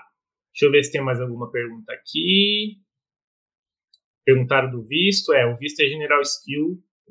General Skill. Não sei porque eu estou misturando as palavras. Critical Skill, 32 mil anual. Eu fiquei com visto de Critical Skills por 2 anos. E aí, quando eu estava para passar para o processo do Stamp 4, né, que é quando você, depois de 2 anos com Critical Skills, você pega o Stamp 4 aqui na Irlanda, que é o visto de trabalho para não europeus, mas que aí também não tem mais nenhum vínculo direto com a empresa. Quando eu estava nesse processo para fazer a mudança, a minha cidadania foi aprovada. Então, a cidadania que teoricamente ia sair em março de 2018, ela só foi aprovada em novembro de 2020. Uhum. Né? E, então, eu não precisei pegar o Stamp 4, mas eu fiquei 2 anos com visto de Critical Skills, que é o Stamp 1. Como se tinha o processo de cidadania, né? Então, facilitou. Agora acabaram os perrengues. Mas assim, facilitou, mas não facilitou, né? Eu tive que ter visto de trabalho para poder estar aqui. Se eu não tivesse trabalho, a cidadania na época não adiantou de nada porque ela foi jogada para frente, demorou. Então, assim, não se prendam à cidadania, né? Acredito que dá para conseguir trabalho mesmo sem cidadania. Não, hoje mais ainda, né? Hoje mais ainda, né? Porque, vamos lá, fala agora como está o mercado de engenharia e arquitetura, ou pelo menos a parte que você conhece da Irlanda, como está? Bom, para você saber se o mercado está bom ou não, é muito fácil. A gente, olhando na lista de Critical Skills, se a vaga está lá, isso, né? Entrou no site do governo. Lista de Critical Skills. E se você olhar, a sua função está naquela lista, isso já quer dizer que o próprio governo está dizendo que não temos profissionais capacitados, profissionais europeus capacitados para essas vagas. Então, estamos facilitando o acesso para profissionais não europeus. Então, assim, hoje na lista de Critical Skills, engenharia civil, com certeza, está lá. Engenharia mecânica, engenharia elétrica, engenharia de produção, eu tenho certeza. Engenharia química, eu não tenho certeza, mas arquitetura, eu sei que é o técnico, né? É o técnico em arquitetura, tá lá. Uhum, sim, sim. E tem a parte de engenheiro de planejamento e controle de qualidade. E o que eu acho que não tá é health and safety, né? Mas o health and safety, se você for formado em engenharia civil, você pode trabalhar como Health and Safety aplicando para o engenheiro civil e você falar que vai ser uma parte, né, um braço da sua função, trabalhar na parte de controle de Health and Safety. Então, hoje, todas as engenharias praticamente estão lá, mais arquitetura. É, e tem muita empresa contratando, né? É, e é independente de precisar de visto ou não, né? Porque agora, como a gente falou, lá na sua época não tinha muita informação, mas hoje até o governo está interessado em dar informação e facilitar e agilizar, né? Talvez os vistos, dependendo do caso, possa até sair menos de um mês, né? Não dá para falar claramente, porque depende do governo analisar, mas provavelmente dependendo dos casos, com certeza está sendo mais rápido do que foi na sua época e do que normalmente é, que é até 4 meses. Né? Sim, com certeza. E hoje, né, a gente tem uma vantagem que eu não tive, que é isso aqui que a gente faz aqui toda quinta-feira, né? Esse networking. Então, eu sei de empresas que estão contratando e quando eu fico sabendo, eu coloco no canal. É, o Eric, quando ele sabe que tem gente procurando, ele coloca também, ele divulga. Os grupos que existem de WhatsApp, do Telegram, do LinkedIn, todos esses grupos são para compartilhar informação. E uma pessoa, quando está trabalhando dentro da empresa, ela automaticamente já abre a porta para outros brasileiros. Porque é muito normal isso de você ser o pioneiro dentro da empresa, as pessoas gostarem do seu trabalho, e aí eles falaram, olha, tô precisando de não sei quem, você tem alguém para indicar? E acho que foi hoje ou foi ontem que eu recebi até por inbox uma menina falando, a empresa que eu trabalho, ela tá com implementou lá a questão do referral, né, que é quando você indica alguém para trabalhar na empresa. Sim. Por que eles fazem isso? Porque eles precisam do profissional, e se você faz indicação e é um profissional qualificado, você ainda ganha um dinheiro em cima. Sabe? Então, as próprias empresas estão fazendo isso com os funcionários que já estão ali. Então, a oportunidade tem, e tem muita, muita, muita. E essa troca, gente, eu vi aí que falaram, e tem o Will Engineer. O Will Engineer, eu falo isso, Arthur sabe disso, o Will Engineer não é a Beatriz. O Will Engineer somos todos, né? Todos os engenheiros que já passaram por aqui. Então, essa troca faz com que a gente consiga realmente se colocar melhor no mercado de trabalho, né? E a gente está 1h10 falando já, e a gente nem entrou nesse ponto que vai vir, que é o mais importante, né? Aí eu quero falar, primeiro eu vou falar, galera, tem aqui na descrição do vídeo o link do Telegram e o link do grupo do LinkedIn. É o grupo no Telegram e o grupo no LinkedIn. O grupo no Telegram está quase com 500 pessoas lá já, 480 agora, 83. E no LinkedIn tem mais, né? Todos os links. Tem no site também, tem o link do site. E aí, tá lá, o grupo é para isso mesmo, para fazer essa divulgação de informação, network entre vocês, dúvidas. Sempre tem gente perguntando no grupo do Telegram, sempre tem gente que quando sabe da informação responde, e não é só a Bia, né? São outros engenheiros que tiveram a experiência e respondem. Além de todos os vídeos que a gente já tem no canal, né? Sim, foram se eu não 74... te alguma vez, gente, me desculpa, tá? Não é por maldade. Não é. A Bia dorme 2h, acorda às 6h para trabalhar, fica lá vistoriando obra. Então, Não tem tempo, nem para ela direito. Então, imagina para todo mundo. Mas agora vamos o que eu ia falar? O grupo tá lá para isso, para fazer o networking. Sim. Você... Eu esqueci o que eu ia falar. Sou eu? Eu ou você? Ah, não, lembrei. Não, lembrei. Eu ia falar que, além de ter o grupo do LinkedIn, o grupo do Telegram, tem os vídeos no YouTube, foram mais de 74 profissionais. Todos trabalhando ou com visto de trabalho, ou que têm cidadania europeia, mas que conseguiram na Irlanda ou em outros países da Europa, né? E aí que agora eu vou fazer a pergunta. Por que surgiu esse canal? Por que você criou? Por que estamos aqui agora conversando, eu e você, explicando pra galera como foi a sua carreira profissional, como foram os seus perrengues até chegar ao visto de trabalho? E por que? É isso. Por que tem um engenheiro? O Will Engineer, ele surgiu na minha cabeça no final de 2018, quando eu comecei a trabalhar, né? Quando eu comecei a trabalhar, eu não tinha para quem perguntar. Eu conheci, como eu citei, o Eric e o André. Eram as únicas pessoas que eu conhecia. O Eric é engenheiro eletricista, então era uma área diferente. O André, ele estava trabalhando com projetos de transportes. Era uma área completamente diferente. E eu falava, gente, não é possível que não tenha ninguém que trabalhe na mesma área que eu. Como que eu vou achar essas pessoas? Eu preciso trocar informação. Por quê? Eu não sabia nem perguntar para o meu chefe a dúvida que eu tinha em inglês. Por causa da questão do inglês ser muito básico. E aí o engineer surgiu na minha cabeça. E no papel. Como a ideia de fazer exatamente isso. Fazer com que mostrar que sim, tinham outros engenheiros brasileiros trabalhando pela Europa. E ampliar esse network, ampliar essa troca, esse contato. Só que... ele ficou no papel, não saiu dali. 2019 acontecendo, né?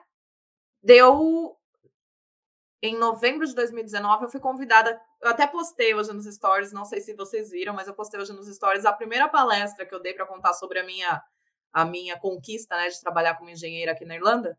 Foi em 2019, novembro de 2019, que foi o dia que a gente se conheceu, né? Exatamente. Eu postei hoje para vocês verem, porque aquela foi a primeira vez que eu estava contando a minha história. E quando eu recebi o convite do pessoal da E-Dublin para ir lá fazer uma palestra contando a minha história, eles falaram, não, porque a gente quer compartilhar a história de brasileiros de sucesso. Eu fiquei, eu? E-Dublin? Porque, gente, E-Dublin. Todo mundo que vem para Irlanda conhece E-Dublin. Eu ficava, E-Dublin? Eu? Contando minha história? Como assim? Brasileiro de sucesso? Aonde? Ali foi o primeiro start, que eu falei, nossa... é verdade. Eu fui contar a história, a repercussão daquele momento, no próprio dia, né? Quando a gente conversou, as outras pessoas... quando eu vi o tanto de gente que não tinha informação nenhuma sobre como que é o processo de engenharia, como que é o processo de visto, por onde começar, se dá realmente, se não dá, se o mercado estava aberto ou não, eu falei, precisamos fazer alguma coisa, preciso trazer isso aí de uma maneira mais intensa. Nessa mesma época, surgiu... o Engenheiros Dublin, que é do Alex. Conversei com o Alex. Só que o Alex estava, trabalhando horrores lá na empresa que ele trabalha. Ele tem filho, ele estava numa correria. E o meu engineer estava guardadinho na gaveta. Aí surgiu um segundo convite, que foi Tânia estourando e falando, não, vamos conversar sobre o mercado de engenharia aqui na Europa. Eu queria que você viesse contar pra gente como tá. Outro momento que eu falei, meu Deus, se eu vou contar como tá o mercado de engenharia na Europa... para Tânia Storani, que são pessoas que, no ponto de vista que eu me encontrava naquele momento, elas são pessoas que estão, assim, num alto escalão. E eu falava, gente, quem sou eu na fila do pão? Fiz a live com a Tânia.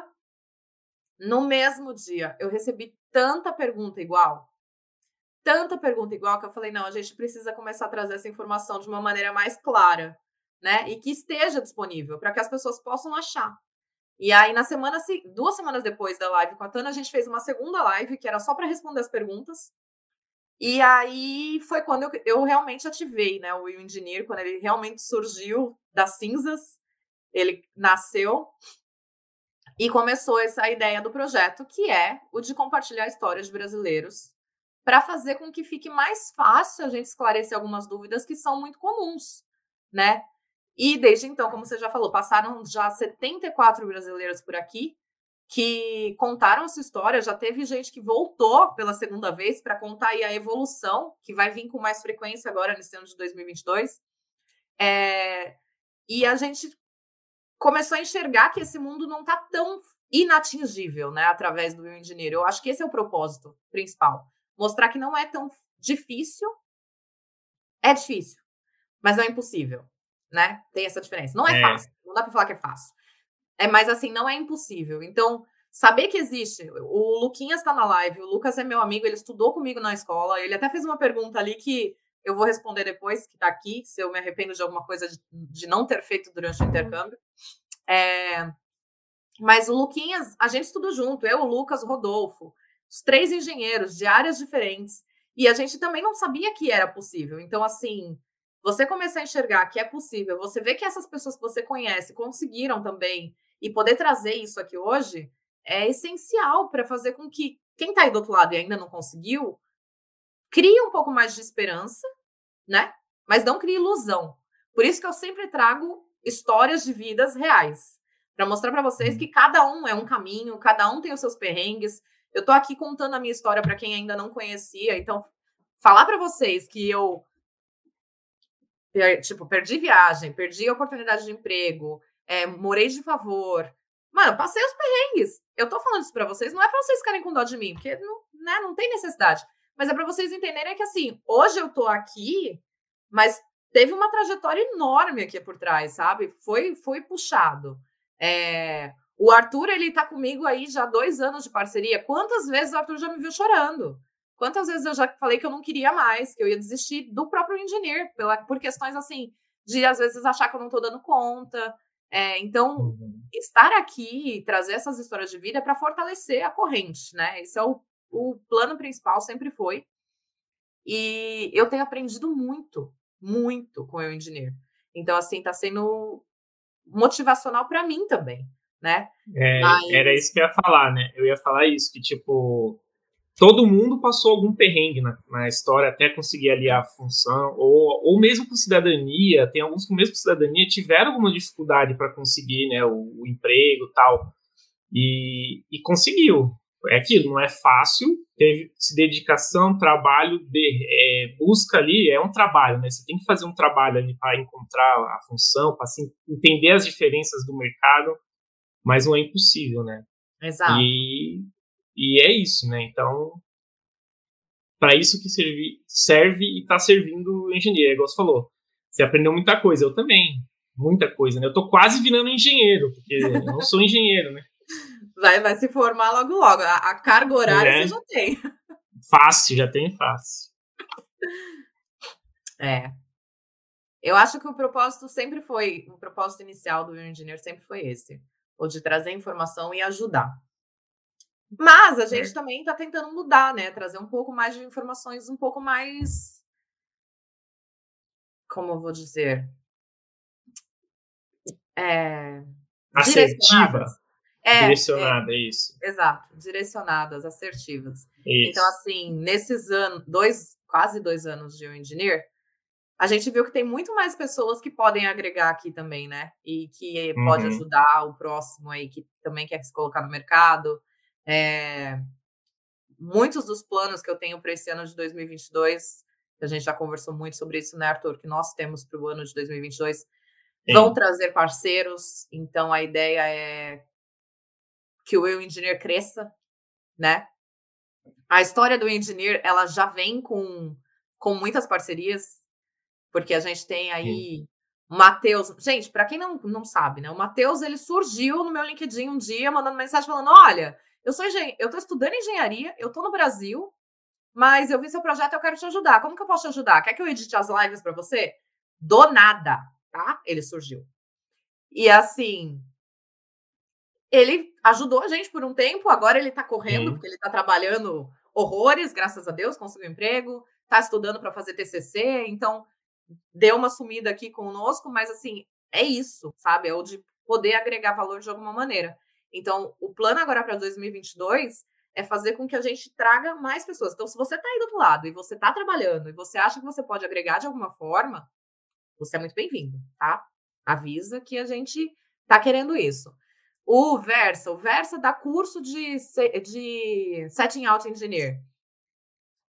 A gente quer ajudar as pessoas a poder conseguir trabalhar como Setting Out Engineer. Então, vamos pegar o Versa aí. O Versa já sabe que ele está nessa lista de pessoas que eu vou alugar esse ano. Então, para poder trazer mais, né, ajudar mais pessoas a se colocar no mercado. Não sei, estou falando demais. Não, agora então vamos ao que interessa. Nesses quase 2 anos de engenharia, a gente recebeu diversas perguntas, diversas solicitações, e a gente ajudou bastante pessoas, né? Eu imagino que tudo que foi compartilhado de forma, vamos dizer assim, orgânica nos vídeos no YouTube, muitas das lives são, sim, lives com informação que são, assim, individualizadas ali, que tem muita informação que você não saberia se não fosse a pessoa contando. Porque ela passou por aquela experiência e ela está contando a experiência dela, né? Então, o tanto de gente que a gente conseguiu ajudar até hoje, a gente quer aumentar. E para isso, para a gente aumentar, a gente precisa transformar isso de o engenheiro, o projeto, em algo sustentável. E falando sustentável, é financeiramente que a gente está falando. A gente chegou agora num ponto, desde o meio do ano passado, mais ou menos, eu e a Bia, e a gente conversou muito, muito, muito, e chegou no ponto que não dá para ou ele ficaria de uma forma amadora, vamos dizer assim, só parada, ou a gente se transformaria de forma profissional para conseguir ajudar de verdade aquela pessoa que não sabe como chegar aonde a Beatriz chegou, aonde o Arthur Versa chegou, aonde o Lucas chegou, aonde Karina chegou, aonde, sei lá, tem mais, Franciele, sei lá, vários, 74 profissionais e 75 com a Bia, né, que conseguiram, e em menos de 1 ano, né, menos de 2 anos, contar as histórias aqui. Então, o que a gente vai fazer a partir de agora é dizer que daqui para frente, a Bia vai começar a atender a vocês que não sabem onde podem chegar. A experiência que ela adquiriu no canal e na vida profissional embasa o que ela pode ensinar para a gente, que ela já ensinou até agora, né? Então, a partir de agora, a gente vai começar a criar um processo de consultoria, de atendimento, buscando te auxiliar, te orientar a conseguir a realizar o seu sonho. Mas não é a Bia que vai realizar o seu sonho. Não é a Bia. É você. É você que vai realizar seu sonho e a Bia vai orientar. Sim. Só a atingir esse objetivo. Deixar bem claro que nada vai diminuir, gente. Então, todo o conteúdo que a gente traz, toda semana, vamos continuar tendo os nossos convidados aqui, semanalmente, contando as histórias deles de diversas áreas. A gente está querendo agregar. Então, assim, os próximos passos são esses, né? O compromisso semanal de quinta-feira não muda, continua. Já são 105 lives, vídeos que você fez, né? Fizemos, né? Alguns eu fiz sozinho com outra pessoa, você não estava, a Paula. Você estava de férias. Merece. Então, isso. Já são. Então, o compromisso de quinta continua, tá ativo, não mudou isso.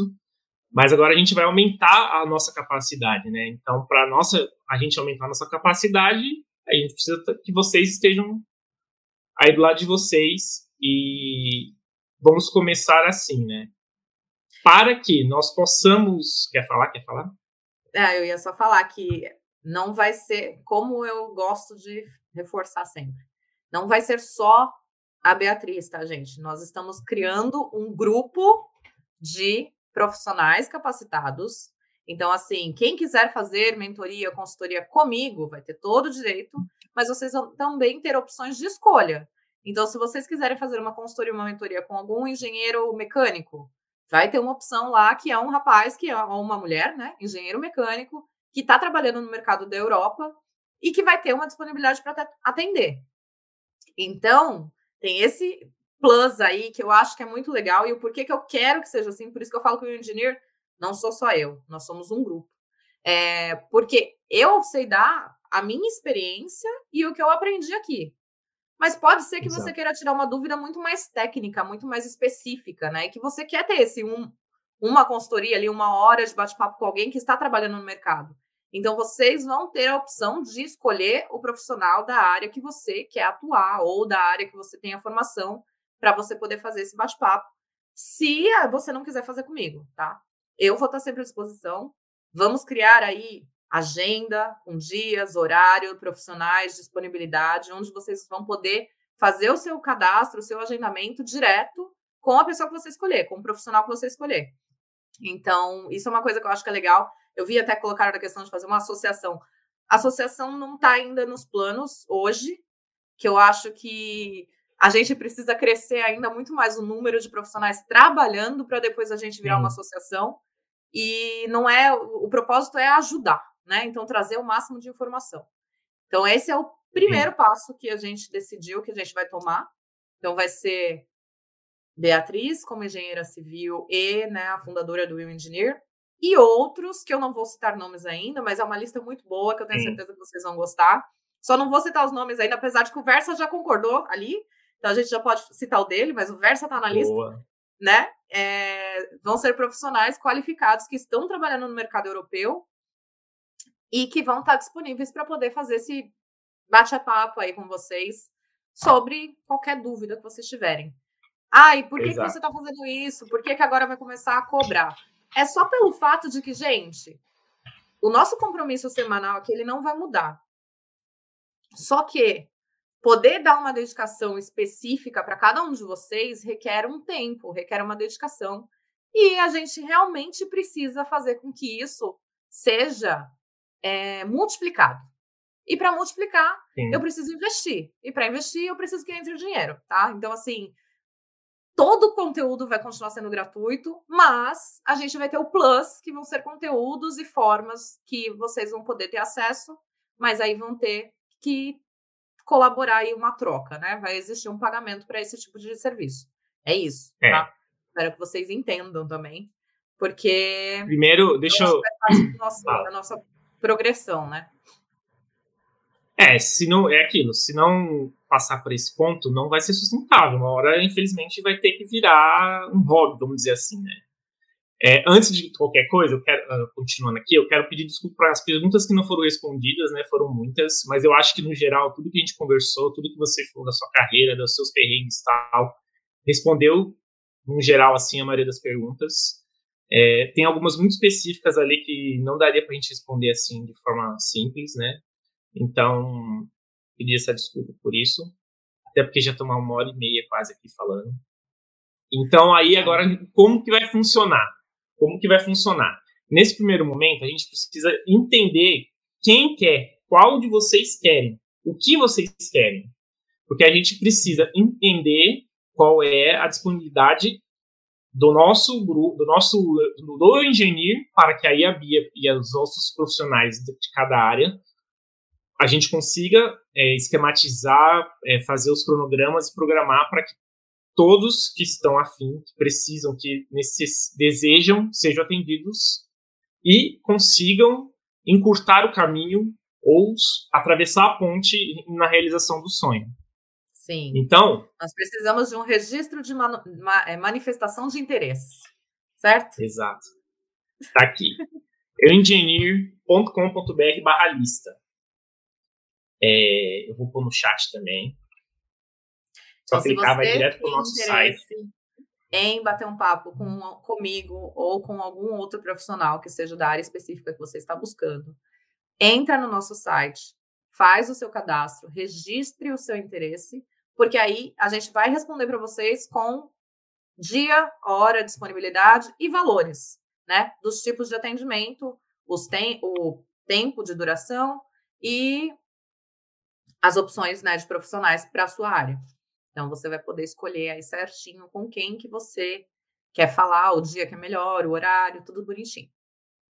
Nesse momento, a gente vai fazer o quê? Coletar o interesse de vocês, saber quantas pessoas a gente pode e quer atender, e aí, a partir daí, a gente vai responder. Depois que tiver, se você cadastrar, tem isso também que é importante, você cadastrando o seu e-mail aqui, nesse link que eu acabei de passar, você vai receber em primeiro momento, em primeira mão, essas informações assim que a gente tiver tudo organizado para tal. Então, tipo, se a gente começar a atender no dia 28 de fevereiro, essa informação vai estar nesse e-mail que você vai cadastrar ali. Então, é importante que você coloque as informações, o e-mail certinho, para que a gente, quando tiver tudo esquematizado, a gente souber quantos profissionais vão precisar da engenharia elétrica, da engenharia mecânica, da engenharia de produção, etc., a gente vai abrir a agenda e aí vai ser feito o agendamento. Cada um vai receber no seu e-mail a disponibilidade e o agendamento, e aí você vai ter lá a disponibilidade, vai escolher o horário, etc. E, claro, também os valores. Os atendimentos em fevereiro, tá, gente? Ele falou 28 de fevereiro, mas foi só um exemplo. A ideia é tá com tudo isso definido até o final do mês de janeiro e a gente iniciar já em fevereiro esses atendimentos. Então, o Will Engineer está se tornando uma empresa, estou nesse processo. Então, tudo isso vai ser feito de uma forma mais legalizada possível. Então, estamos nos tornando uma empresa. Vai ter contrato, então vai ter o seu contratinho bonitinho lá para você estar com ele. Então, tudo que a gente tem para oferecer, quais são os nossos direitos, os nossos deveres e vice-versa, tudo isso vai estar formalizado. A gente vai abrir conta em banco, vai ser uma coisa oficial para que nem você, nem quem está do outro lado, né, o engenheiro que estiver te atendendo ou a arquiteta, ninguém saia no prejuízo. A ideia é deixar tudo de maneira clara, em cima da mesa, organizada. Então, estamos no processo aí, estava esperando o ano virar para poder virar empresa, já estamos em contato com o contador, vai virar empresa agora nos próximos dias, assim que virar, vocês vão me ver chorando nos stories, certeza.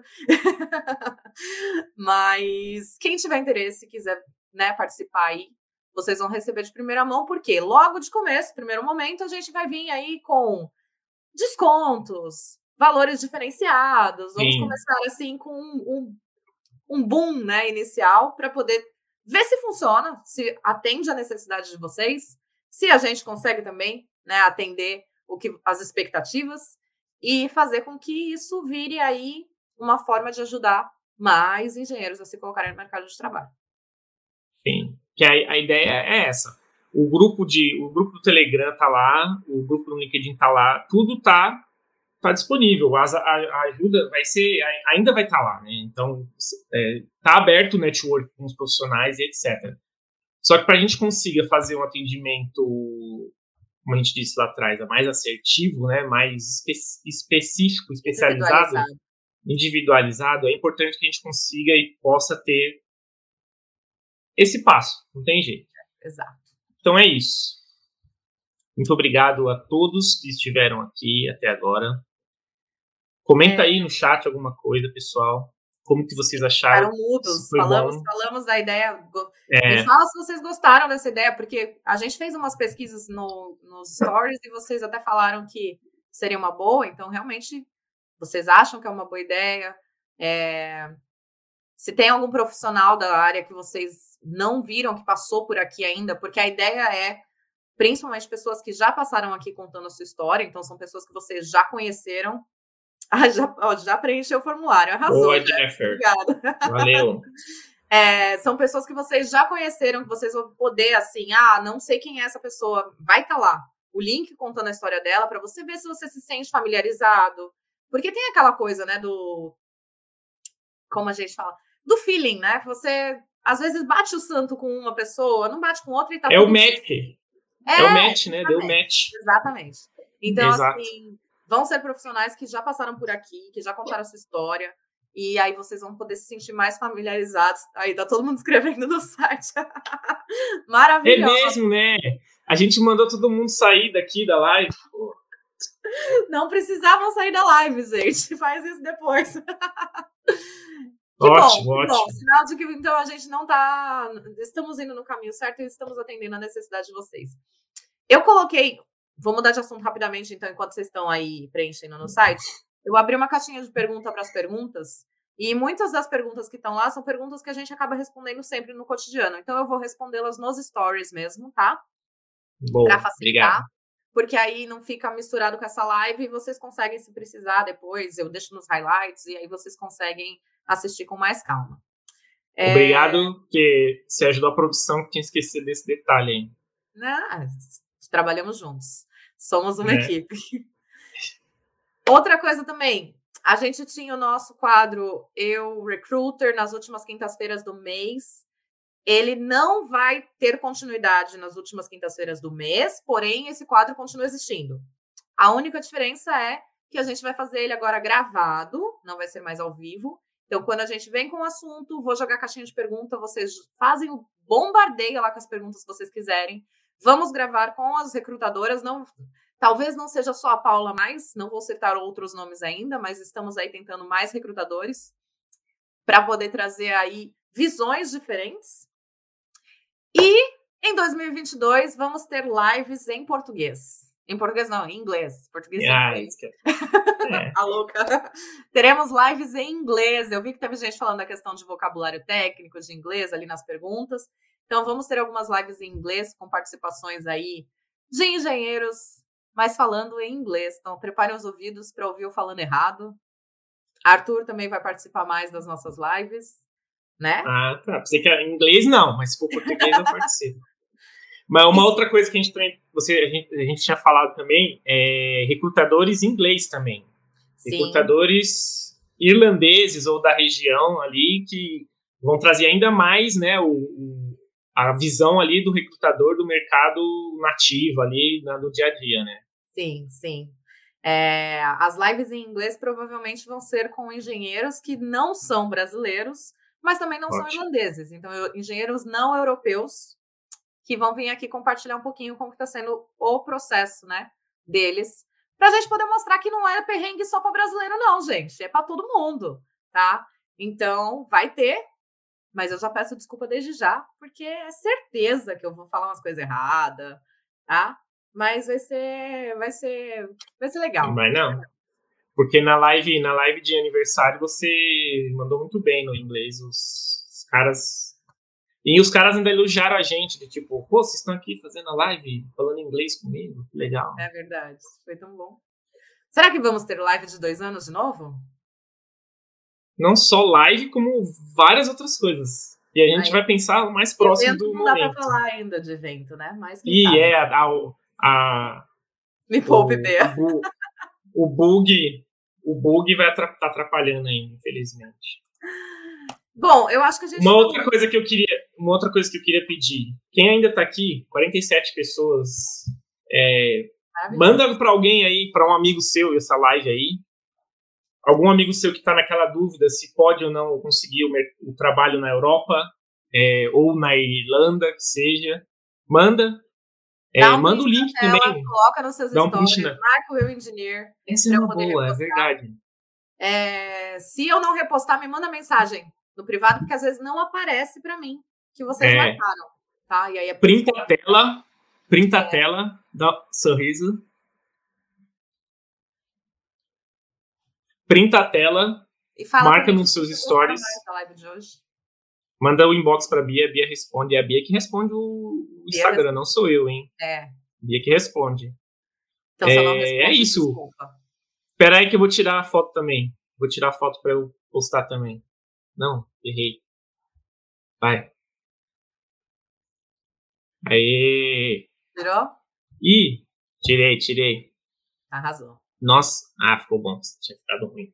Então é isso, galera. Muito obrigado. 1h40 praticamente. Falamos demais. A história da Bia é ótima. Aqui ela se poupou um pouco, assim, foi mais séria, né? Mais profissional, mas a história da Bia dá um stand-up comedy. A versão que eu postei nos stories, quem não assistiu, assiste. Aquela versão é a versão stand-up comedy. Eu tava muito nervosa aquele dia, gente. Vocês não têm ideia. Sim. Muito nervosa. Mas se você não assistiu, vai nos stories de hoje do Will Engineer, clica no link e assiste. Porque eu garanto que é risada garantida, assim. Exato. E é curtinha, 17 minutos, você nem precisa ficar 1h30 ouvindo. É rápido.